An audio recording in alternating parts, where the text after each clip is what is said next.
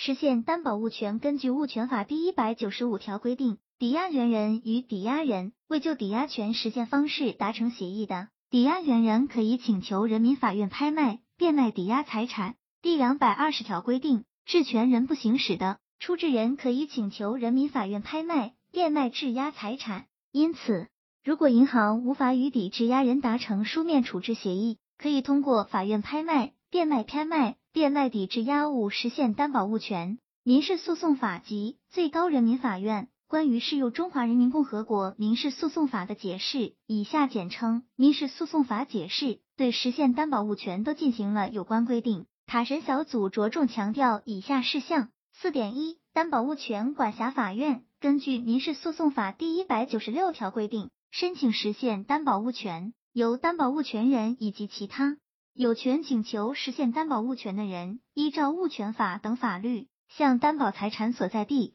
或者担保物权登记地基层人民法院提出。根据民事诉讼法解释第三百六十二条规定，实现票据、仓单、提单等有权利凭证的权利质权案件，可以由权利凭证持有人住所的人民法院管辖；无权利凭证的权利质权，由出质登记的人民法院管辖。因此，银行应按照法律规定，向有管辖权的法院申请实现担保物权。四点二，担保物权顺序。根据民事诉讼法解释第三百六十五条规定，依照物权法第一百七十六条的规定，被担保的债权既有物的担保，又有人的担保。当事人对实现担保物权的顺序有约定，实现担保物权的申请违反该约定的，人民法院裁定不予受理；没有约定或者约定不明的。人民法院应当受理，因此，银行在借款担保合同中可以明确，借款人逾期不履行债务的，银行有权就担保物实现债权，或者同时要求保证人承担担保责任。四点三，担保物人失踪的问题，根据民事诉讼法解释第三百七十二条规定，人民法院审查后，按下列情形分别处理：一、当事人对实现担保物权无实质性争议。且实现担保物权条件成就的，裁定准许拍卖、变卖担保财产；二、当事人对实现担保物权有部分实质性争议的，可以就无争议部分裁定准许拍卖、变卖担保财产；三、当事人对实现担保物权有实质性争议的，裁定驳回申请，并告知申请人向人民法院提起诉讼。实践中存在债务人或者抵质押人失踪、联系不上的问题，如果出现此种情形，法院将无法充分了解双方当事人对实现担保物权是否有实质性争议，因此实践中法院遇此情形一般较为审慎，需要通过公告送达，甚至要求通过民事诉讼方式审判解决。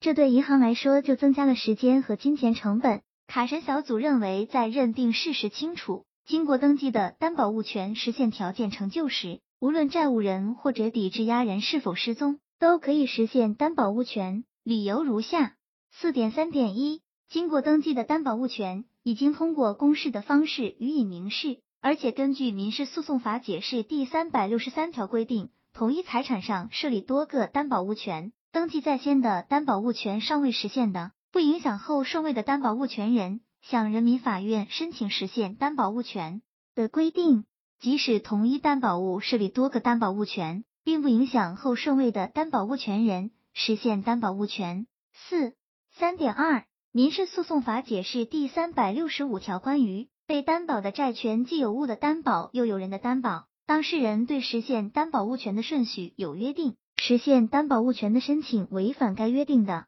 人民法院裁定不予受理；没有约定或者约定不明的，人民法院应当受理。因此。除相关合同对实现担保物权顺序有特别约定外，法院应当受理实现担保物权的申请。四点三点三，担保物权条件成就，意味着债务人未按照合同约定履行合同义务。根据合同法第一百零七条的规定，当事人一方不履行合同义务或者履行合同义务不符合约定的，应当承担继续履行、采取补救措施或者赔偿损失等违约责任。因此。合同法规定的义务为无过错责任，即义务人未按照合同约定履行义务的，应该承担相应责任。无论义务人主观是否有过错，合同的无过错责任，立法目的是保证市场交易的安全和效率。因此，银行有证据证明借款人未按照合同约定履行还款义务，实现担保物权条件就已经成就，法院应当受理银行的申请。